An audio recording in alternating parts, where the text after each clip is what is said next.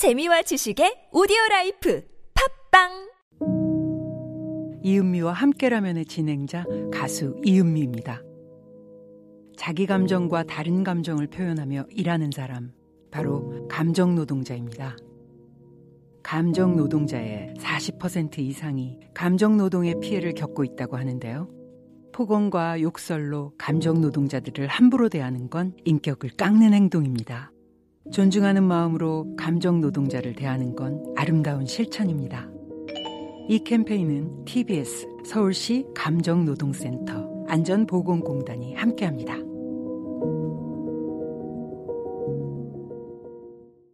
금리는 낮고 주식은 어렵고 재테크 어떻게 하지? 너 소액으로 부동산에 투자하는 법 아직 몰라? 정말? 어떻게? 만 원으로 할 수 있는 부동산 투자 테라펀딩 누구나 쉽게 부동산에 투자한다. 테라펀딩. 수익률 12% 매달 꼬박꼬박 들어오는 수익금으로 휴대폰비 낼 수 있는 거 몰랐지? 테라펀딩. 나도 바로 시작해야겠네. 쉽고 간편한 부동산 투자 네이버에서 테라펀딩을 검색하세요 테라펀딩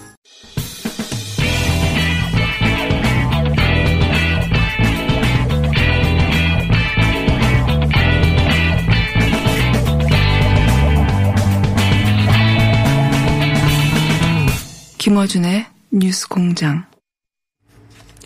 자, 2부에서 저희가 기본주택이라는 개념을 두고 나온 어, 경기주택도시공사 이현욱 사장님과 이야기 나눴고 계속 이어가겠습니다.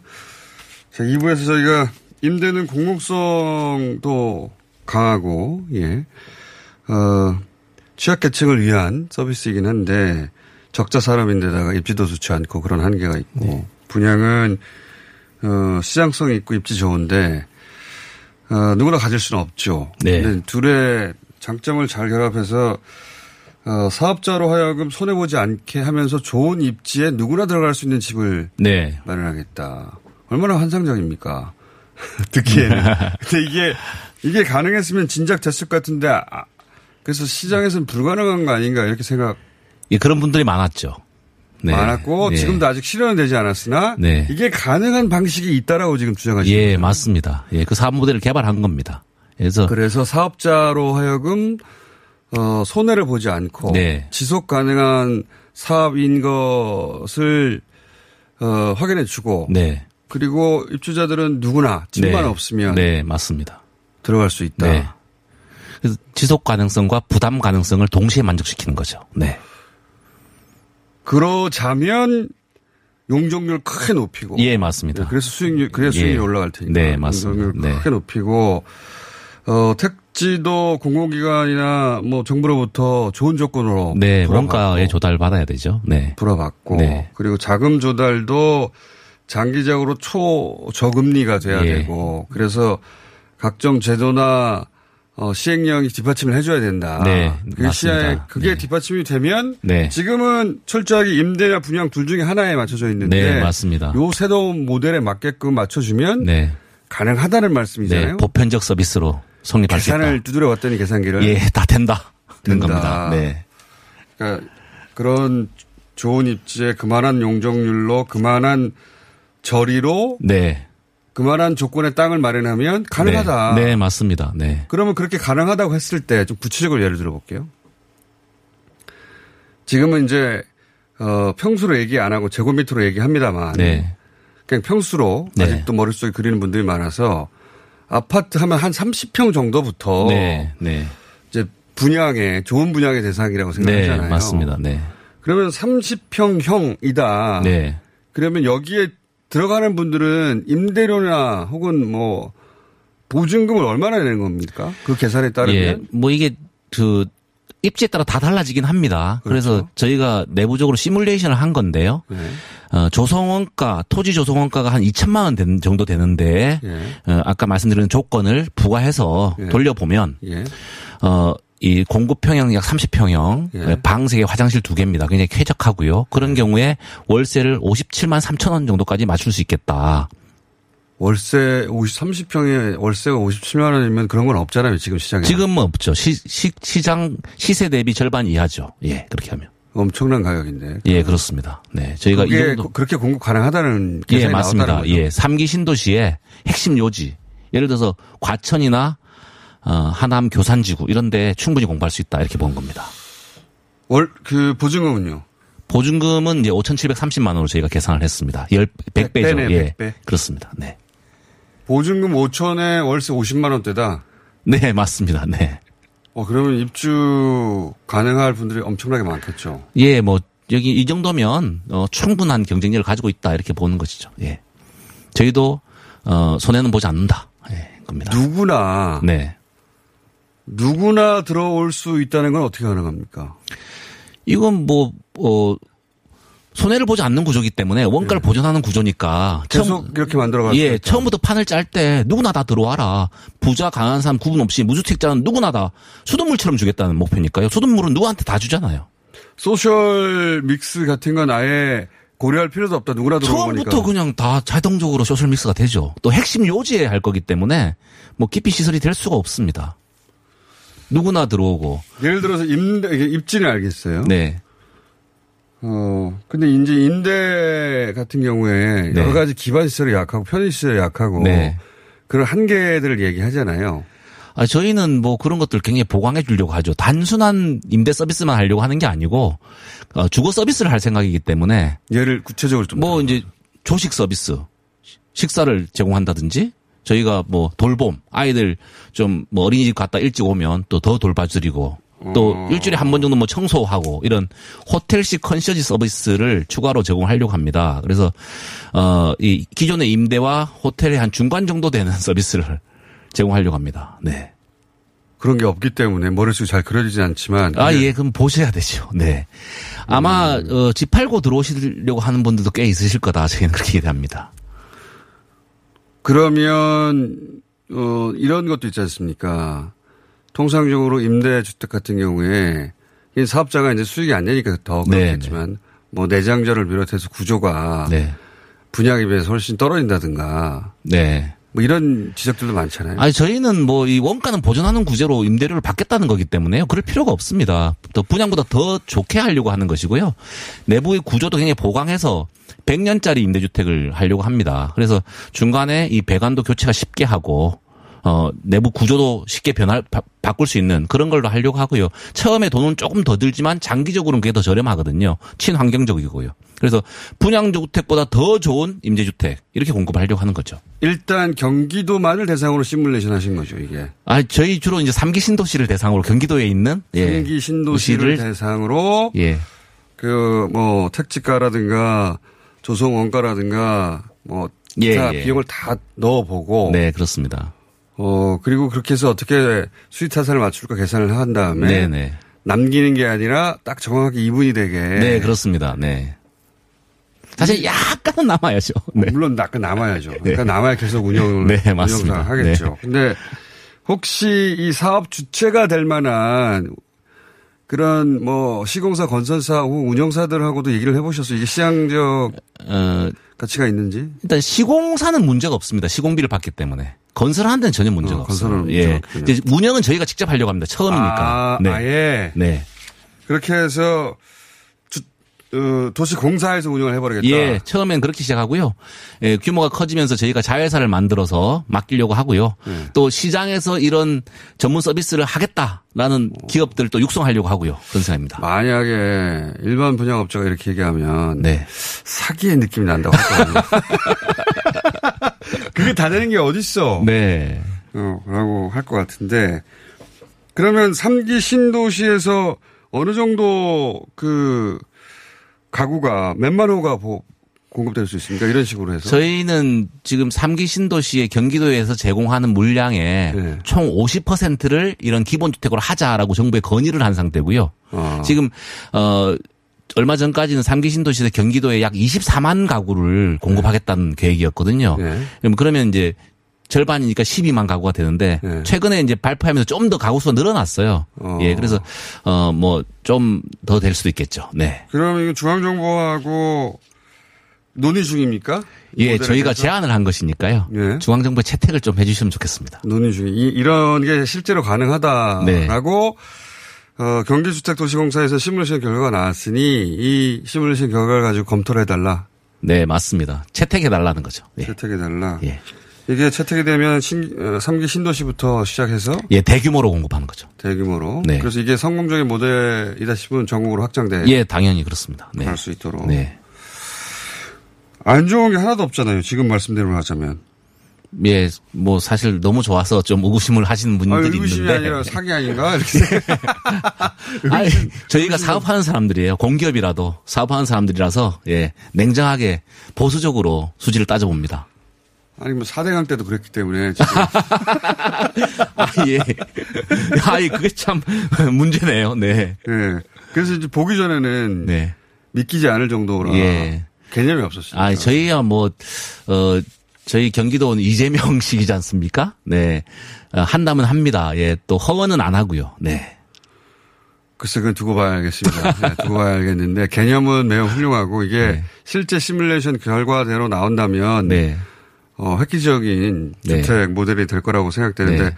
공급, 그, 평수, 제곱미터, 전용 면적, 네. 어, 뭐라고 하든 간에, 네. 그렇게 어- 어떻게 구, 구, 다양하게 이렇게 하는 겁니다. 예, 1인 가구는 어 뭐 공급 평수로 하면 13평부터 시작하고요. 네. 점점 커져가지고 2인 가구, 3인 가구, 4인 가구, 5인 가구 이렇게 해서 5인 가구는 약 34평형 정도까지 저희가 모델을 개발해 놓고 있고요. 어, 10여 평에서 30여 평까지. 예, 사실은 내부적으로는 좀 어, 이렇게 커다란 거 99제곱미터짜리 이런 것도 한번 어, 시뮬레이션 해봤습니다. 네, 충분히 예, 부담 가능한 수 수준으로. 가능하다 이렇게 보고 있습니다.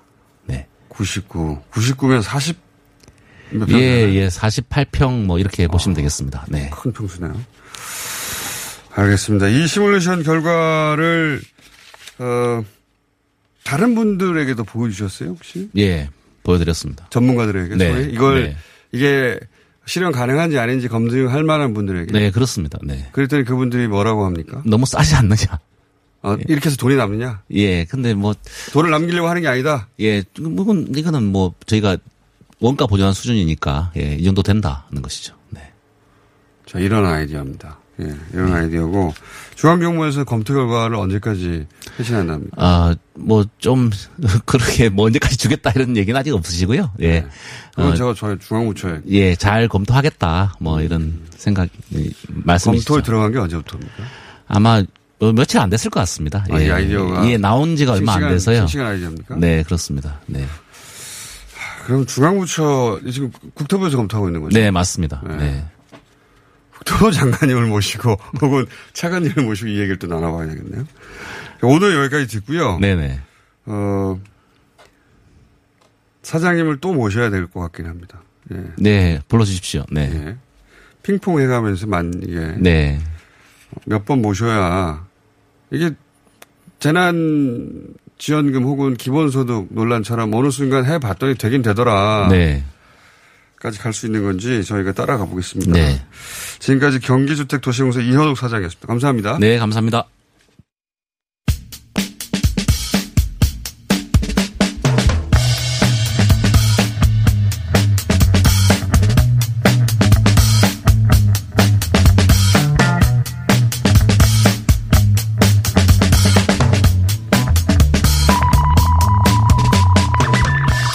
자, 미국과 중국의 갈등 어제 오늘이 일이 아니고 점점 이 대선에 가까워지면서 어, 뜨거워지고 있는데 이번에는 남중국해 쪽에서 이거 국지전 나는 거 아니냐는 그런 보도가 있습니다. 예.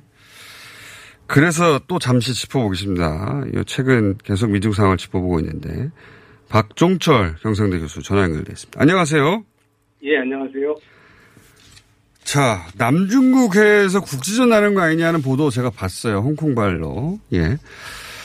어, 지금 그 중국의 외교부장이 계속해서 미국을 비판하고 있죠. 어느 정도 수위로 비판하고 있습니까?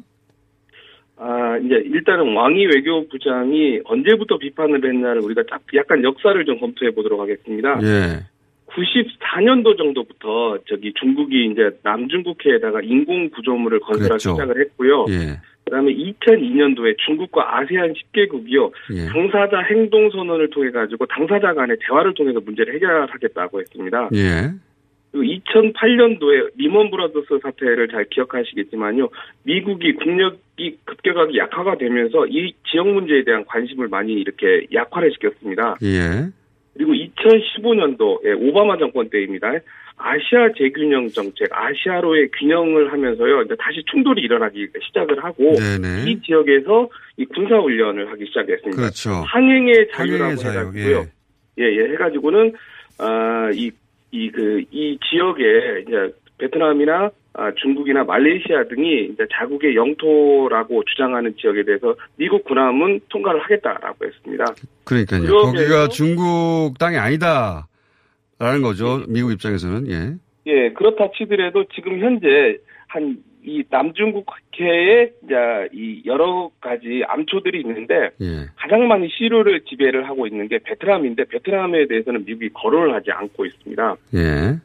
2015년도에 무슨 일이 있었냐면요. 아베와 이 오바마가 이게 연합을 해가지고 TPP를 강화를 하겠다. 또 예. 아, 일본 역시도 이 지역 문제에 관여를 해가지고 헌법을 재해석하거나 아, 뭐 헌법을 개정하겠다 문제가 그렇죠. 일어났습니다. 자이드에 파병하고 연결시켜서. 그렇죠. 예. 예, 그런데 예, 트럼프가 당선된 이후에 중국과 관계를 고려해가지고 어, 이 문제에 대해서 더 이상 관여를 갖다가 약화를 시키겠다라고 막 했는데 최근에 다시 이 지역이 분쟁화되고 있다라고 보여집니다. 그러니까 미국이 트럼프 대통령이 이제 대선에서 혐중 정서를 자극해서 본인의 선거에 이용하려고 하다 보니까 중국과 끊임없이 이제 어 대결 접점을 만들어갔는데 그 중에 이번에는 남중국해에서 중국이 실효적으로 점유하고 있는 인공섬에 대해서 인정하지 않고 군사 행동을 해서 거기서 분쟁 나는 거 아니냐는 전망이 중국에서 나오는 거 아닙니까 지금 그죠?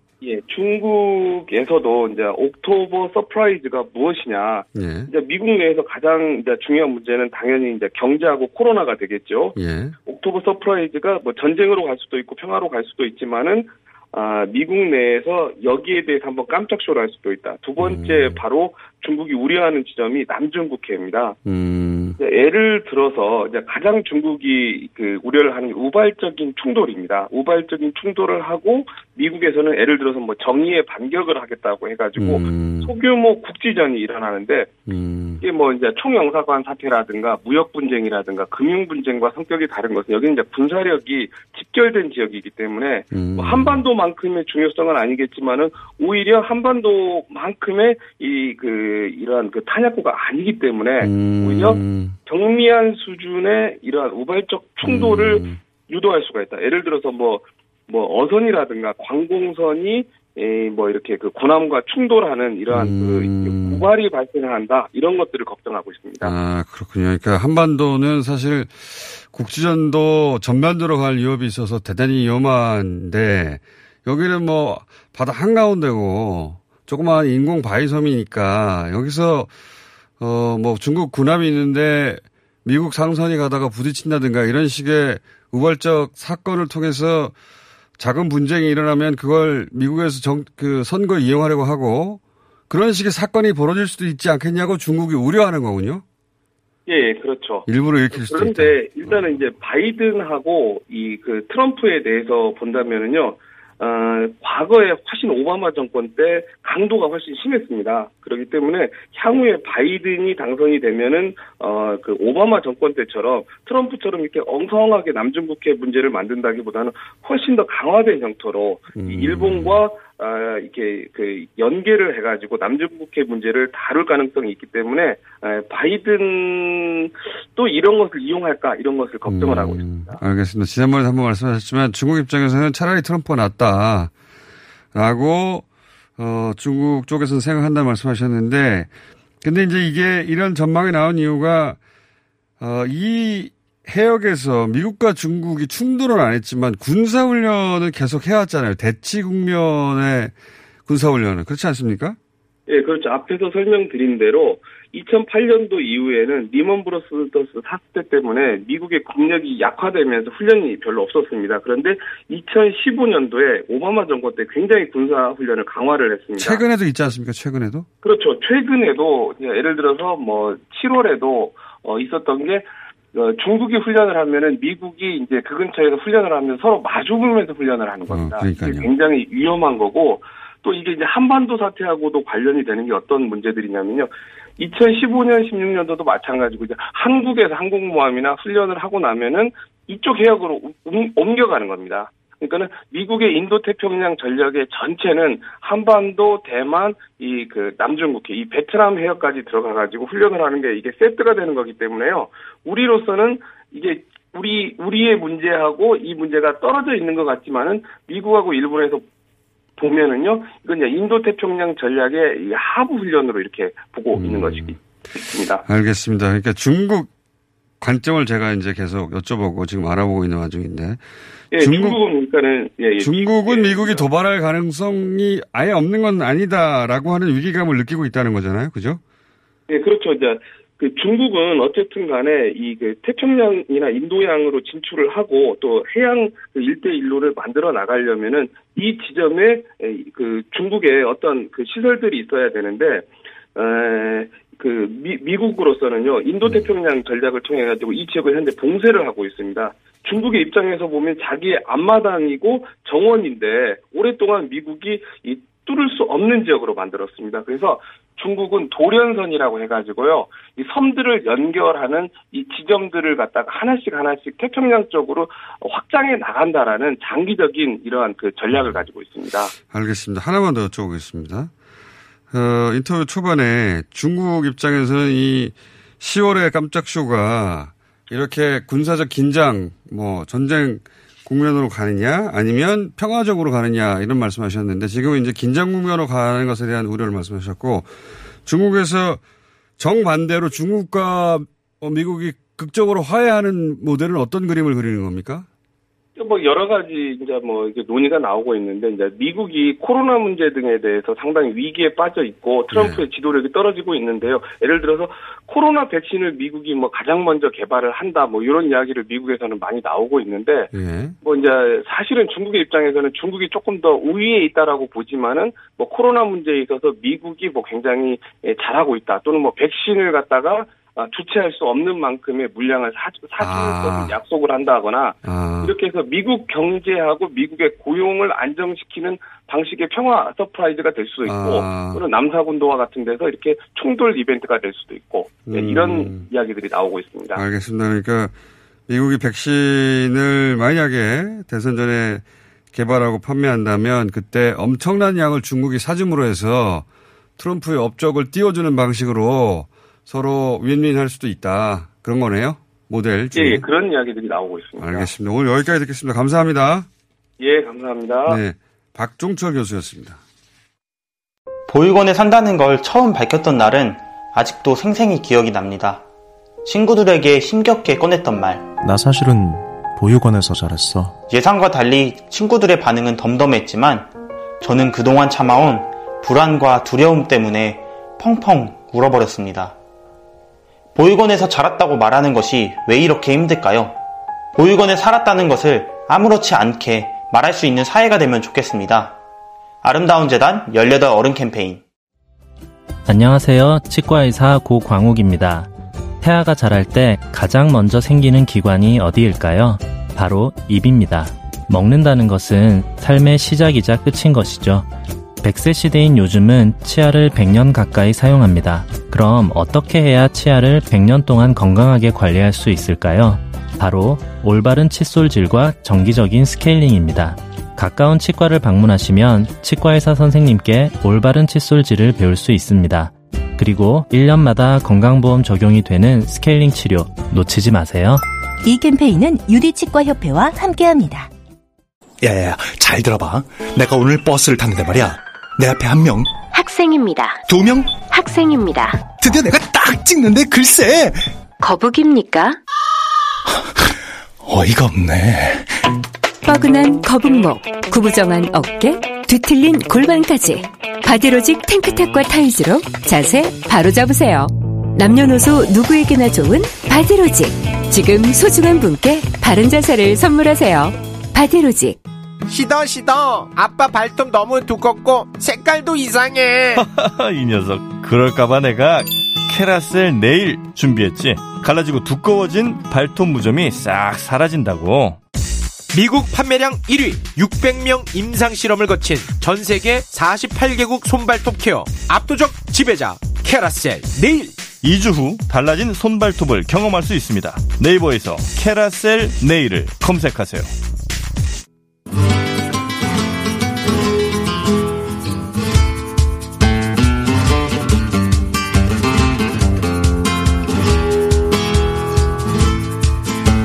자, 금요음악회 많은 분들을 모시고 있죠.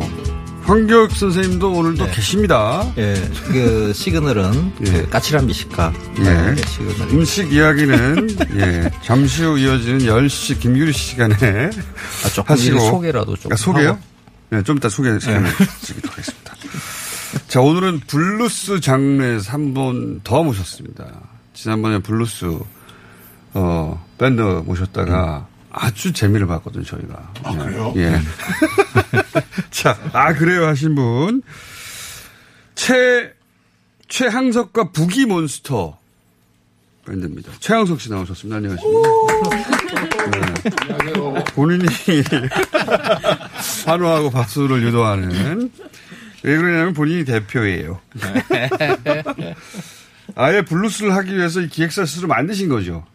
어 기획사가 아니라요. 예, 아닙니까 기획사가? 네 옛날에 옛날에 건 망했고요. 어, 한국 블루스 Society라는 그 블루스 협회 같은 느낌의 마이크를 좀 더 가까이 해주십시오. 한국- 땡겨서 예. 한국 블루스 Society라는 블루스 협회 같은 느낌의 동아리 같은 느낌의 아, 동아리? 그렇군요. 네네네. 예, 이름은 거창한데 한국 블루스 Society 거창한데 와. 동아리라고 합니다. 저는 뭐 수천 명이 포함된 곳인 줄 알았더니 그건 네, 아니고. 자, 오랜만에 저보다 큰 몸집의 분이 나오셔가지고 예, 네. 반갑기도 하고. 자, 그리고 건반의 이효주 씨. 안녕하십니까. 예. 삼치와 이길이라는 자매 그룹에서 어, 보컬과 건반을 연주하고 계신 거죠.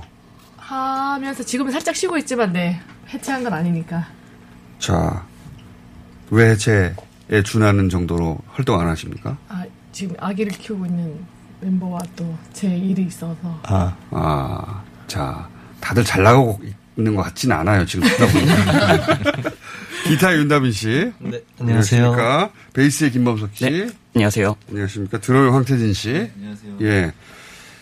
데뷔도 2년밖에 안 됐습니다. 그죠? 네네네. 예. 그러면 그 전에는 음악 활동 안 하셨어요? 아니요 클럽에서 계속 연주는 계속 하고 있었습니다. 블루스란 장르는 언제 이렇게 빠져들으시고? 제가 그 미국에서 예를 들어서 배우고 오셨어요? 그 미국에서 배웠다는 건 좀 거창하고요. 미국 갔을 때 만나서 여행 간 거예요 혹시? 아니요 그냥 공부하러 갔다가 공부 안 하고 그냥 돌아왔어요. 공부 못해서 돌아왔습니다. 네. 얼마나 계셨습니까? 저는 96년, 97년도에 있었는데요. 아, 2년 좀 오래되죠. 2년은 안 됐어요. 좀 뭐. 1년 네, 정도 뭐? 그저 됐는데 그냥 예, 거기서 블루스를 만나서 거기서 블루스를 배우고 블루스를 있어요. 어떻게 만났어요? 제가 원래 그 락 밴드를 하고 있었는데 어. 맨날 그 클럽을 놀러 간 거예요. 밤에 공부 안 하고 예. 클럽 놀러 가다 블루스 밴드들이 엄청 많은 거예요. 어, 락밴드 보러 갔는데 블루스 밴드들이 많더라. 어, 예, 이 장르가 나한테 맞다. 그래갖고 어 이거 내가 좋아하는 스타일이네. 어, 그래서 어떻게 배우셨어요? 그래서 거기에 있는 사람들 건너 건너 친구들 만나갖고 하나하나 조금씩 조금씩 배우고 배우다 보니까 갔다 와서 블루스 밴드를 하게 됐어요. 아, 어디 특별히 학교에 들어가는 그런 거 아니고 그냥 아, 동네 사람들한테. 블루스는 학교에서 배우면 안 되는 것 같아요. 술집에서 배워야 돼. 술집에서 배워야 되는 것 같아요. 학교에서 배우긴 좀 그렇잖아요. 네. 뭐 음악, 네. 약간 퇴폐적인. 근, 근본은 없는 네. 것으로. 근본은 없는 것으로. 근본이 없다. 한국 블루스 Society 그 대표인데 근본은 그냥 클럽 놀러 갔다가 시작되는 것으로. 네, 미국 친구들한테 조금씩 배운 거예요. 근데 그 90년대 아닙니까? 네. 근데 이 밴드는 어떻게 2018년에 데뷔한 거죠?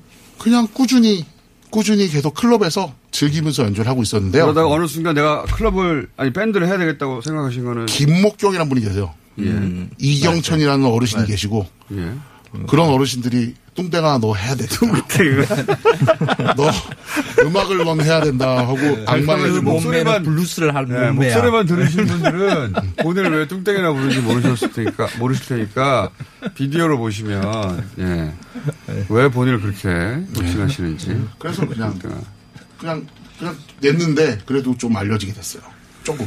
그 뚱땡이라고 스스로 하셨는데 실제 본인을 어, 유명하게 만든 한국 대중음악상 최우수 록 부문에 노미네이트 되고 했던 게 또 음악이 노- 난 뚱뚱해예요. 예.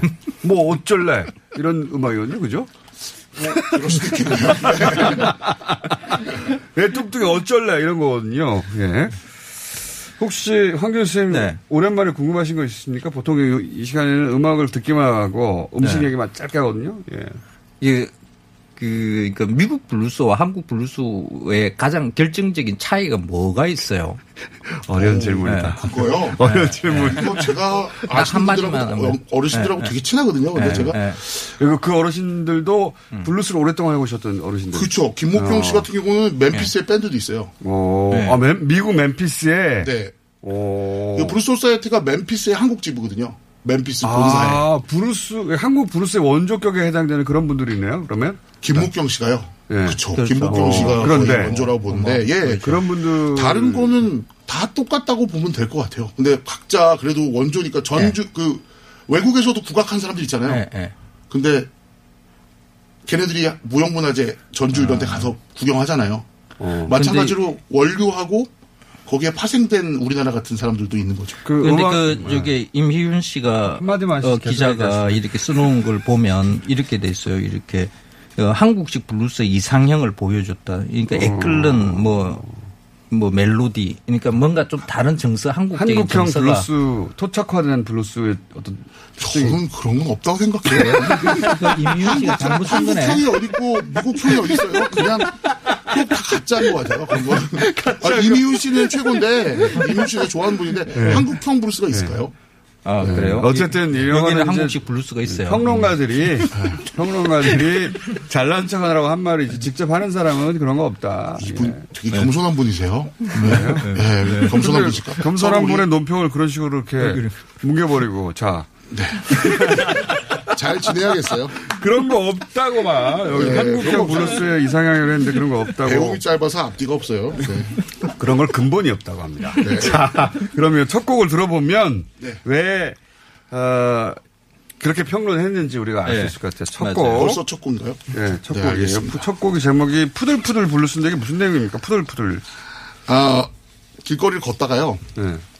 어떤 할아버지가, 늙은 할아버지가 부동산에서 이게 몇 억이야 하면서 막 돈 얘기를 하는 걸 봤어요. 어. 근데 그걸 봤는데 너무 아쉬운 거예요. 그렇게 뭐가요? 나이 드신 분이 그렇게 아. 돈에 집착하고 돈 갖고 싸우는 게 그냥 좀, 아이고, 뭐 그렇지, 뭐 이렇게 좀 푸들푸들하게 넘길 수 아, 이제, 있는데. 이제 충분히 나이 드신 분인데도 여전히 돈에 네. 집착하는 게 그래도 그 좀 집착하거나 아니면 막 상처받은 사람들도 막 되게 막 상처에 집착하잖아요.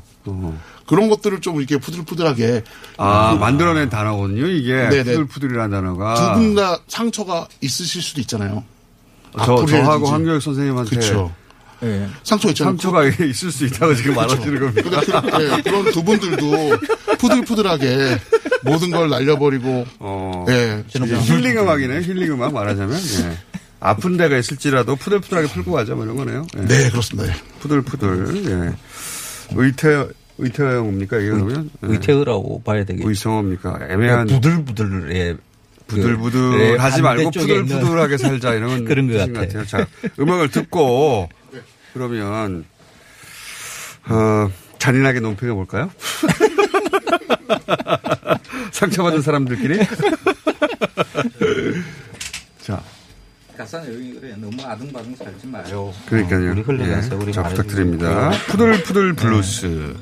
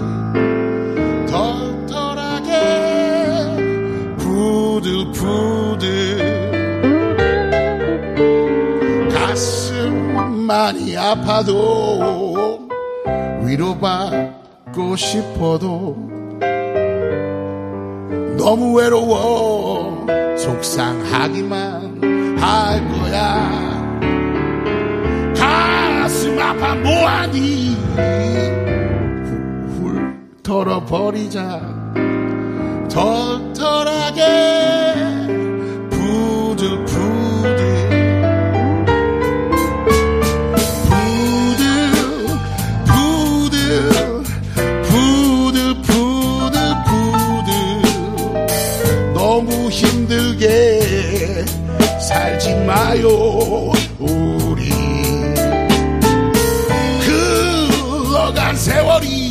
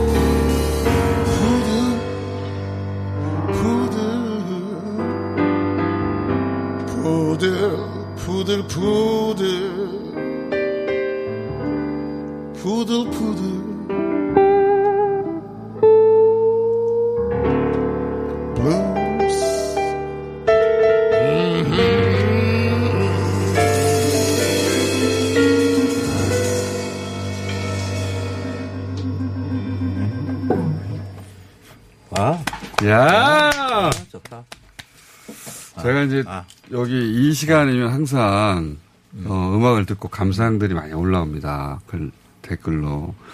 그 중에서 제가 참 와닿은 한 줄 댓글이 있었습니다. 미셸린 타이어. 누구냐? 미셸린 아, 타이어의 그 광고, 그, 광고의 어, 그그 로고 뚱뚱한, 로고 인물 있지 않습니까? 아마 이제 머리를 바짝 깎으셔가지고 예. 확 와닿았고 동시에 저는 그런 생각을 했어요.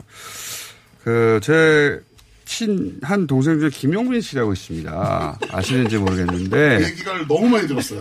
그쵸. 예. 두 분이 만나신 적은 없죠. 한 번도 없습니다. 서로 비슷하네. 만나면 예. 네, 형하고 진한 혈육 것 같은 느낌이 그럴 것 같아. 언제? 자, 아, 저는 이 음악을 듣다가 네. 무슨 생각이 들었냐면, 아, 이거 굉장히 긍정적인 궁시렁이다.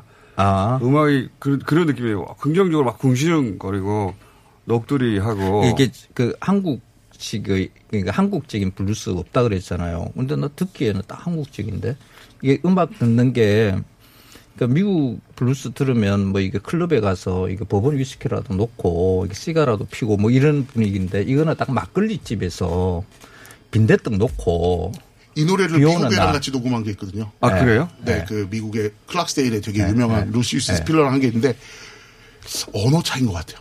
보- 들어보시면 네. 또 그건 또 미국 맛이 나고 똑같은 노래인데. 아 그래요? 아, 그래요? 어, 네, 푸들푸들 거- 거기서 그럼 어떻게. No More Worry. No More Worry Worry Blues. 더 이상 걱정하지 음, 마라. 이게 느낌이 그래요. 비 오는 날에 막걸리. 선생님은 너무 많이 얘기하시는 거 아닙니까? 아 그런가? 죄송해요. 아 원래 내 시간이잖아요. 음식 얘기 뭐 하시려고 하시는지. 지금 막걸리 이야기 했잖아. 아, 오늘 막걸리 아니? 그 장어 이야기. 장어. 예, 네. 뭐 여름 그 요즘 저 이게 장어들이 이렇게 좀 많이 싸게 나와요. 그래서 뭐 어떤 장어를 어떻게 먹어야 되는가, 그 장어 이름을 어떻게 분별해야 를 되는가, 뭐 이런 이야기를 갖다가 하려고 그래요. 이 김기루 씨 퐁당퐁당 시간에 이 장어 이야기, 맛있는 이야기 쫙 할 거거든요. 그래서 미셸린 타이어를 저를 왜 불렀을까요? 제가 왜 나왔을까요? 미셸린 타이어라는 제목의 음악 하나 만들었어요. 아, 그거는 안 되지. 재밌을 것 같아요, 굉장히. 그냥 아니, 저, 그러니까- 저 외모 비하하시는 거죠?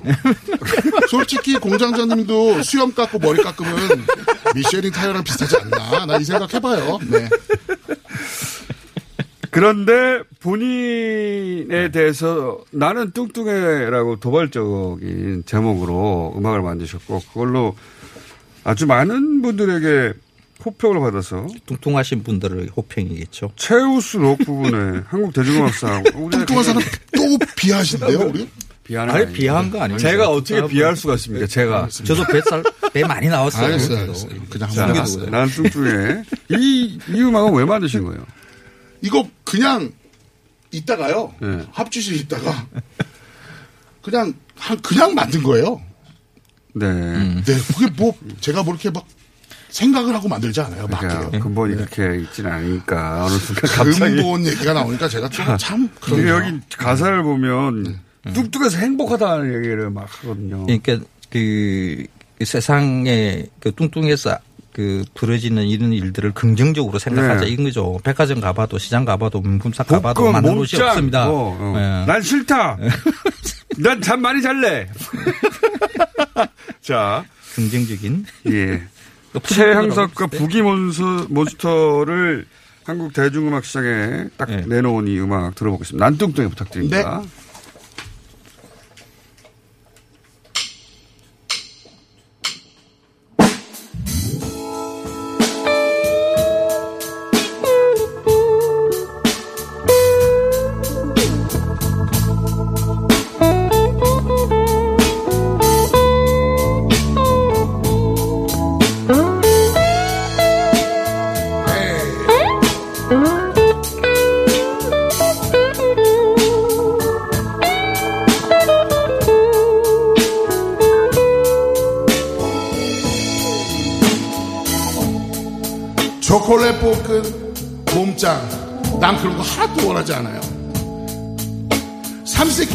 채소만 먹고 살 바에는 난 그냥 고기 많이 먹고 뚱뚱 할래요.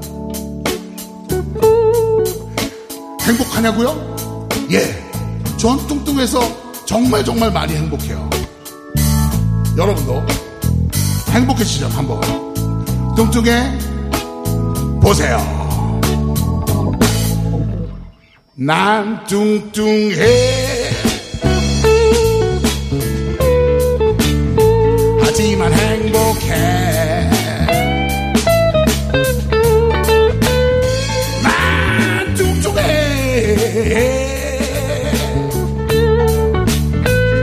그래서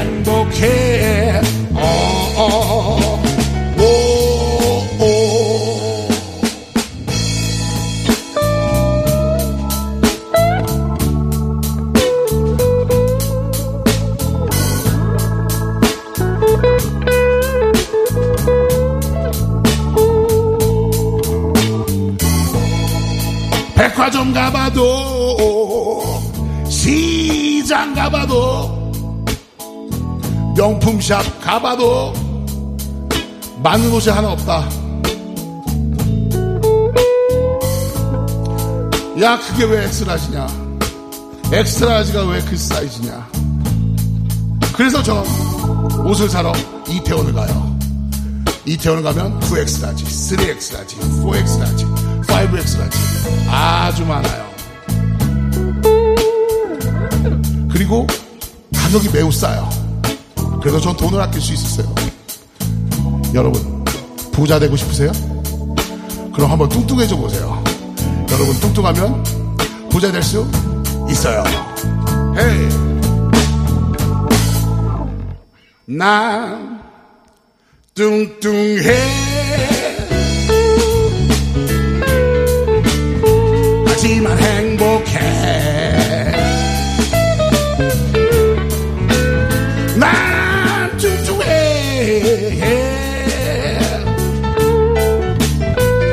그래서 행복해. 오, 오, 삼칠 기도하고